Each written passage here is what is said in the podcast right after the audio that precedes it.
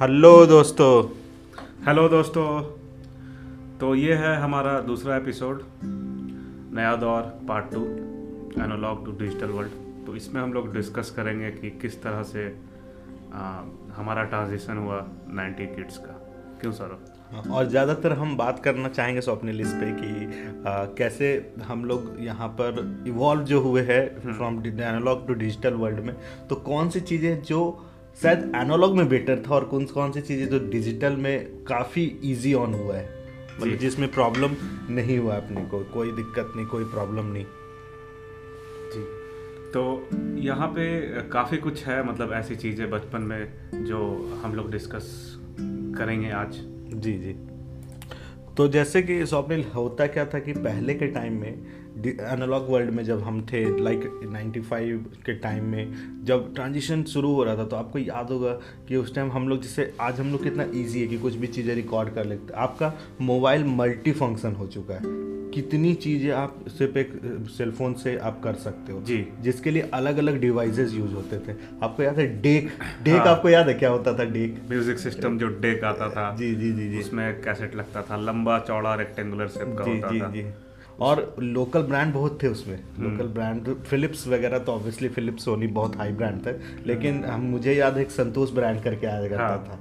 जो मतलब डेक कुछ ऐसा चीज़ हुआ करता था कि ऐसे लगा हुआ है उसमें डिजिटल ये ये आपको डिजिटल के तौर पे उसमें बस लाइट्स जित दिखते थे जो ऊपर नीचे हो रहा है इस पे उसके वेव फ्रीक्वेंसी के हिसाब से। हाँ जो जिसको इक्विलाइजर बोलते थे जो करेक्ट करेक्ट करेक्ट और एक एक बहुत बड़ा ये क्या बोलते गेम चेंजर था उस समय का एम्पलीफायर जो पुराना टाइम का। आज भी बहुत जगह पे एम्पलीफायर यूज़ होता है आप देखोगे तो। हाँ।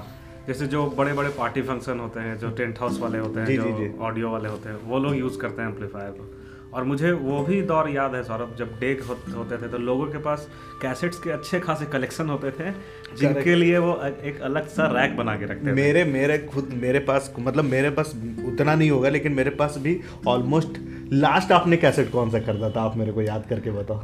लास्ट मुझे याद तो नहीं है लेकिन नई मूवी में मुझे याद है कि दिल चाहता है का मैंने कैसेट लिया था। जी जी जी।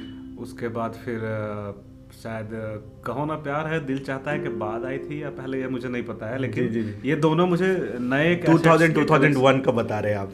तो ये मतलब लास्ट कैसेट है जो कैसेट मैंने लिया था। उसके बाद फिर टेक्नोलॉजी दूसरे आई थी वो कॉम्पैक्ट डिस्क जो मैं मैं। बताऊँ मैं कौन सा लास्ट कैसेट लिया था। हम्म, मैंने लास्ट कैसेट लिया था कोई भी गया अच्छा। कोई मिल गया का लास्ट कैसेट लिया कैसेट लिया था मैंने और आपको याद होगा कि पहले कैसेट के अंदर में ऐसे ये बड़ा सा मतलब उसमें पूरा पेज रहता था और हाँ। उसको ओपन करके आप पढ़ सकते हो। उसमें मूवी के कैरेक्टर्स लिखे हुए हैं गाना एक साइड लिखा हुआ है ए ए और बी साइड होता था आपको हाँ। याद होगा तो। तो काफ़ी काफ़ी अलग टाइप का वो वर्ल्ड था। अभी आप सोचो कि मतलब आपके पास एक कैसेट है जो कि मतलब आपके हाथ के पाम के बराबर है और उसमें आपको सिर्फ़ बारह गाने सुनने मिल रहे हैं। मतलब डाइजेस्ट करने वाली बात नहीं है आज के लोगों के लिए। जिसमें साइड ए में छह गाने पाँच से छह गाने जी, जी, जी। साइड बी में पाँच से छह गाने, गाने, और हाँ। अगर उस मूवी में कम गाने हैं तो वो लोग क्या करते थे कि कैसेट को भरने के लिए उसमें इंस्ट्रूमेंटल डाल देते थे। इंस्ट्रूमेंटल डाल देते डायलॉग्स डाल देते थे हाँ। ऐसे करके डाल देते थे। और आपने एक बहुत अच्छा ज़िक्र किया सौरभ जो कैसेट के साथ एक पेपर मिलता था। जी जी जी। तो उसमें पोस्टर रहते थे। हाँ। तो मुझे अभी भी याद है कि जो बड़े बड़े ब्रांड थे जो म्यूज़िक कंपनी के टिप्स टी सीरीज़ एच तो इन कंपैरिजन एच का कॉस्ट जो होता था वो थोड़ा ज़्यादा होता था। हाँ हाँ हाँ। टी सीरीज़ का कम होता था। और आई थिंक बहुत बड़ा रेवेन्यू मार्जिन होता था कंपनीज़ का वो। हाँ। कितना कैसेट सेल आउट किया हम लोगों ने। उसके बाद हम सीडीज वाले दौर में आए। हाँ। सीडीज डीवीडीज वाले दौर में। हाँ। जिसमें डीवीडी और सीडी के अंदर में चीज़ें आने लग गई और उसको आप विजुअली देख सकते हैं। उससे पहले वीसीआर का दौर था। हाँ। जब वीएचएस टेप्स में मूवीज़ आते थे। हाँ। आपको याद होगा दौर जब भी गाँव खेड़े में या फिर कहीं लोग जाते थे तो कलेक्टिवली मूवी देखने के लिए यही सारी चीज़ें रखी जाती थी कि अगर मैं अपना एक्सपीरियंस बताता हूँ आपको मैं अपने गाँव जाता था तो ऐसे इवेंट होता था लगता था कि मैं गाँव पहुँचा हूँ तो ऐसे एक वी सी मंगाया गया है। वीसीआर हाँ। के साथ ये कि दो तीन कैसेट मंगाया गया है। जैसे पुराने मम्मी लोग अगर पापा लोग के लिए रामायण का कुछ कैसेट आ गया जैसन सतुसी माँ का आ गया और हम लोग के लिए कुछ जैसे मैं बता रहा हूँ मैंने मूवीज़ में बता हूँ सोल्जर कुछ कुछ होता है राज ये सब मैंने वीसी वी, मतलब वीसीआर पे देखा है ये सारी मूवीज़ हम्म, और उस समय एकदम पतला सा जो आता था वैसे आपका सॉरी वीसीपी वीसीपी हाँ, प्लेयर वीसीपी हाँ। तो वो उनका भी उस वो भी मैग्नेटिक रील पे ही चलता था। उसमें भी एक कैसेट का ही बड़ा रूप होता हम्म, था उसमें भी एक मैग्नेटिक रोल होते रहता था वो साइड उसमें साइड साइड एक ही साइड होता था वी आर में जहाँ तक मुझे हम्म, याद है वीसीपी कैसेट में। तो फिर धीरे धीरे आगे बढ़ा प्रचलन। तो कैसेट का जो दौर था वो मतलब काफ़ी ज़्यादा लोगों को पसंद आया था उस समय। कैसेट का दौर काफी- अलग ही क्रेज था मतलब जितने भी दुकान आपको जाना है। फिर मुझे ये भी याद है कि लोग क्या करते थे कि जो पुराने कैसेट हैं जो गलती से वो परचेस कर लिए लेकिन फिर अच्छा नहीं लग रहा है गाना। तो उसमें वो लोग रिकॉर्डिंग हम्म, उसको कर सकते करते थे रिकॉर्डिंग करवा लेते थे जाके। जी जी जी। तो काफ़ी कुछ था और लोग स्पीकर लेते थे जिसमें एक ट्विटर होता ट्विटर था। होता था जो झन झन झन ऐसा साउंड आता था उससे। वो मतलब बीट वाला चीज़ का झन झन करके साउंड आता था।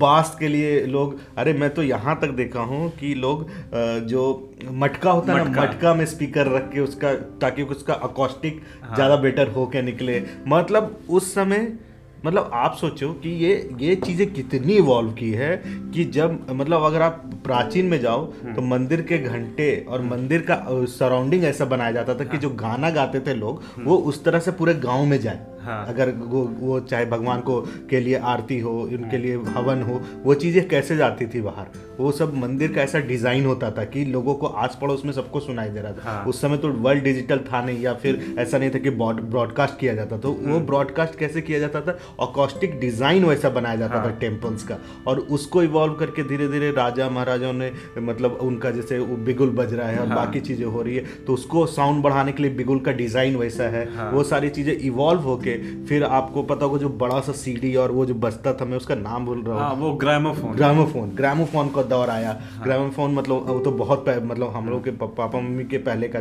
चीज़ हो गया।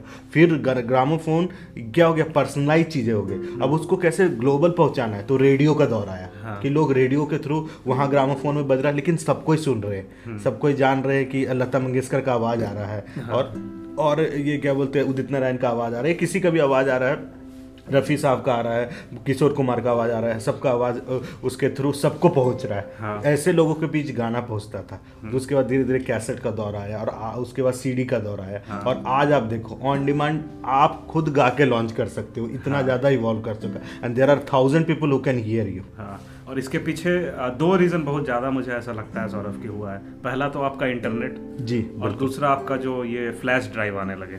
फ्लैश ड्राइव मतलब एक तरह से आप बोल सकते हो कि it all started with computer हाँ मतलब रिलेटेड टू कंप्यूटर हाँ हाँ। कंप्यूटर के कारण ही सारा कुछ ये इवॉल्व किया है ये सारा कुछ। जी। तो सौरभ आप बताएँ कि जब कैसेट का दौर था तो क्या क्या कठिनाइयाँ होती थी कैसेट को लेके? मतलब जिससे आप परेशान हो जाते थे उस समय? मतलब उस पहले तो सबसे पहली बात तो सॉफ्टवेयर लिमिटेशन था। कि आप 12 गाना एक कैसेट में सुन सकते हो। कुछ रिकॉर्ड करवाना हो तो जाके रिकॉर्ड करवा लो। पर उसमें भी चॉइस लिमिटेड था।